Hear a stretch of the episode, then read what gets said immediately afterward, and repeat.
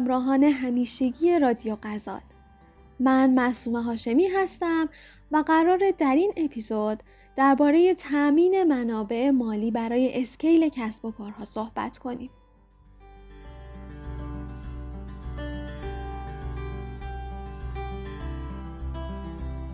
تقریبا همه افراد از اهمیت موضوعات مالی و نقدینگی در شرکت ها و کسب و کارهای اسکیلاب مطلعن. در واقع رشد و scale کسب و کارها بودجه زیادی رو به خودش اختصاص میده.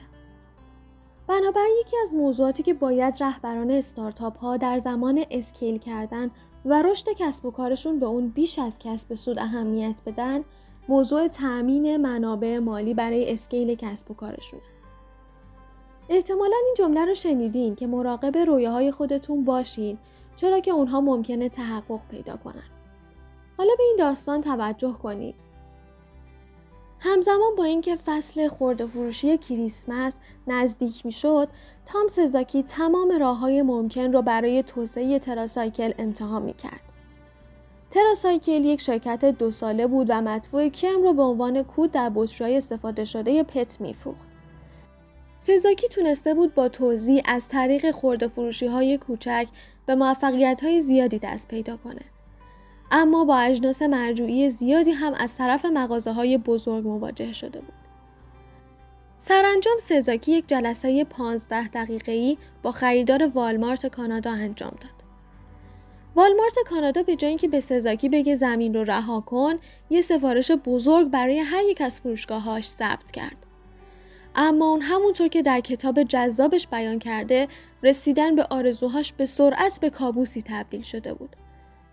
اونا بدون داشتن زیرساخت های ضروری برای مدیریت حجم بزرگ در حال افزایش اقدام به فروش به والمارت کرده بودند.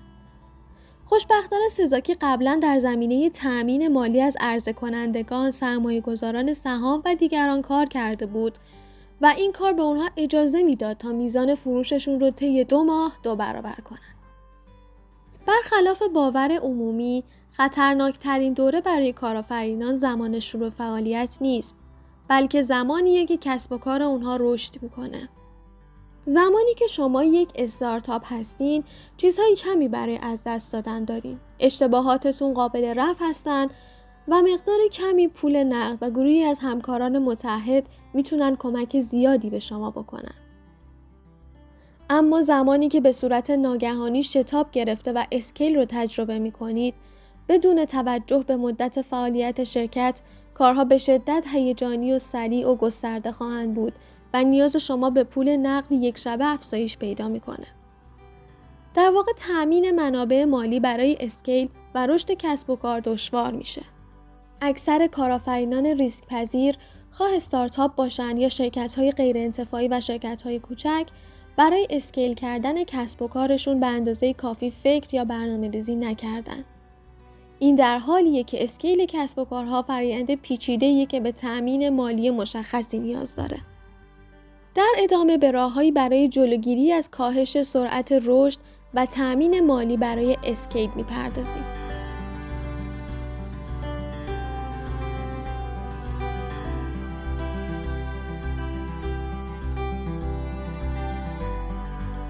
استراتژی های متعددی برای مدیریت تأمین منابع مالی برای اسکیل کسب و کارها وجود داره که در ادامه به چند مورد از اونا می‌پردازیم. اول اینکه از چندین منبع تأمین مالی برای اسکیل استفاده کنید.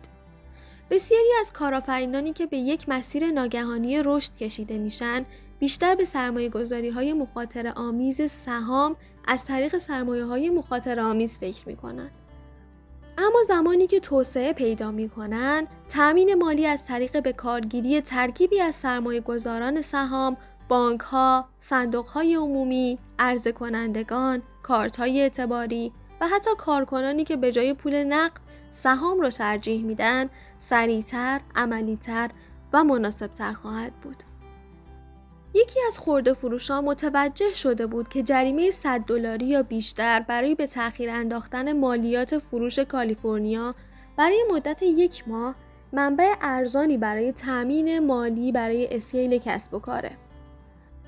شاید این داستان به اندازه تأمین 5 میلیون دلار از طریق سرمایه گذاران مخاطره آمیز top tier ولی جذاب نباشه اما راهی برای تأمین مالی رشد در واقعیته. دومین استراتژی اهرام متقابل پول از یک منبع به پول نقد از منابع دیگره. این روش تأمین مالی برای اسکیل کسب و کار ممکنه برخلاف بصیرت و هوشمندی باشه اما داشتن بدهی به بانک ها اغلب شما را برای سرمایه گذاران جذابتر می‌کنه.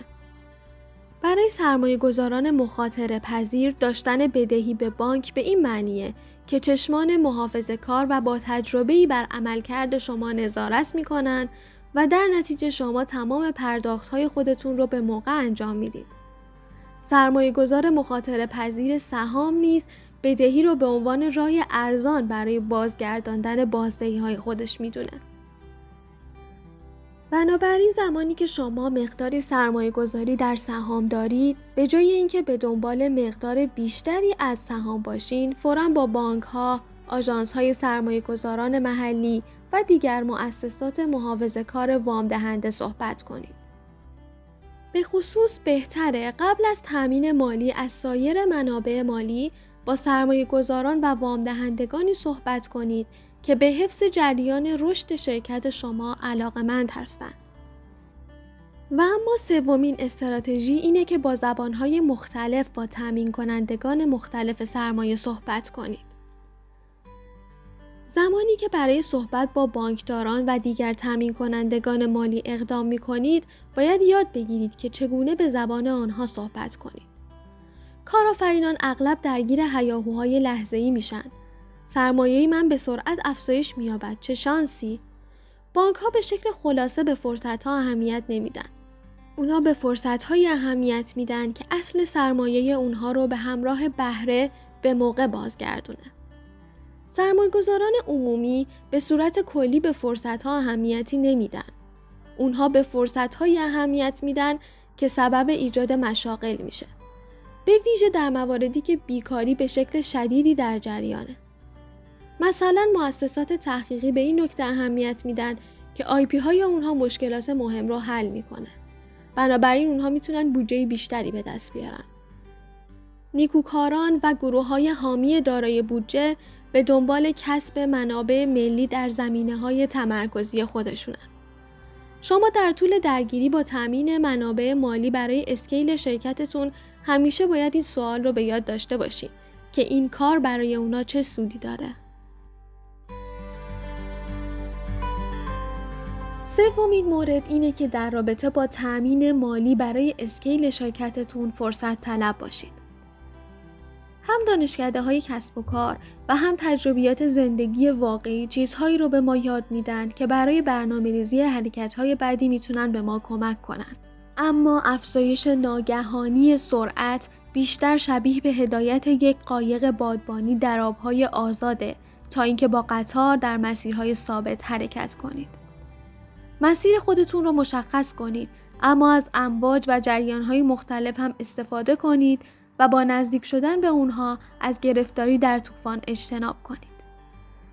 یوجین کلاینر میگه بهترین زمان برای غذا خوردن اسبهای اهلی زمانیه که اونها دور زده میشن. بسیاری از کارآفرینان اسبها را پشت سر گذاشتن و بعد از این کار پشیمان شدن.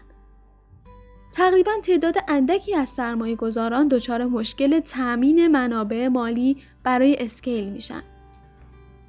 استراتژی سوم در تأمین منابع مالی در اسکیل کسب و کارها اینه که حسابهای دریافتی رو مثل یک شاهین مدیریت کنید اما پرداختها رو هم به موقع انجام بدید.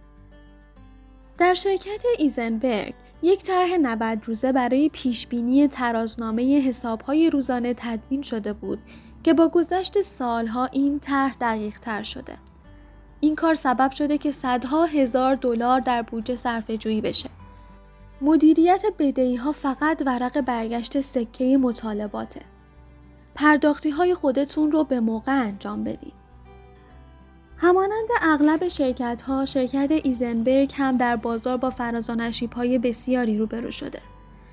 زمانی که پول نقد زیاد داشتن، پرداخت های عرضه کنندگار رو به موقع انجام می‌دادن. و زمانهایی که با کمبود پول نقد مواجه بودند می‌تونستن از اونها زمان بیشتری طلب کنن.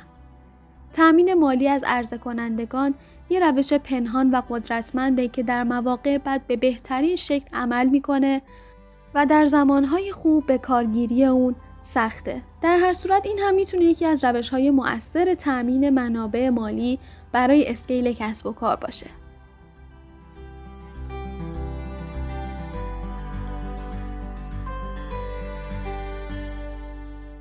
و آخرین استراتژی پیشنهادی ما توسعه تأمین مالی از مشتریانه. مهمترین بود تأمین منابع مالی برای اسکیل از عرضه کنندگان اینه که از مشتریانتون درخواست تأمین مالی کنید. این روش ممکنه به اشکال مختلفی انجام بشه مثل پیش پرداخت ها، پس پرداخت ها یا تأمین برخی از هزینه های توسعه البته در قبال دریافت تخفیف هایی برای خریدهای آتی. تأمین مالی از مشتریان لزوما کار آسانی نیست. برای انجام این کار شما باید به شکلی عمیق نیازهای اونها رو درک کنید و زمینه جذاب برای رفع نیازهای اونها بهتر از سایرین فراهم کنید. معمولا در زمانهایی که شرایط خوبه و مشتریان هم پول نقد در دست دارن، تأمین مالی از مشتریان در مقایسه با تأمین مالی از عرضه کنندگان عملی تره. اما این نکته رو به خاطر داشته باشین که تأمین مالی از مشتریان و تأمین مالی از عرضه کنندگان هر دو شما رو ملزم به این می‌کنن که در نشان دادن نحوه تأمین نیازهای ارضا نشده اونها دارای مهارت هستید. برای نمونه عرضه کنندگان خواهان این هستند که مشتریانی طولانی مدت و قابل اعتماد داشته باشند که پرداختهای خودشون رو به شکل پیش بینی شده انجام میدن. مشتریان هم به دنبال پیشرفته ترین فناوری ها هستند تا به اونها مزیت رقابتی بدن. تمام کارآفرینان موفقی که در حال رشد هستند به دنبال روش های تأمین منابع مالی برای اسکیلن و این کار رو با استفاده از طیف گسترده ای از منابع سرمایه‌ای و جایگزین های نقدی به بهترین صورت انجام میدن. برای مطالعه مطالب بیشتر و تخصصی تر می‌تونید به وبسایت مشاوران غزال مراجعه کنید. از توجهتون سپاس گذارم.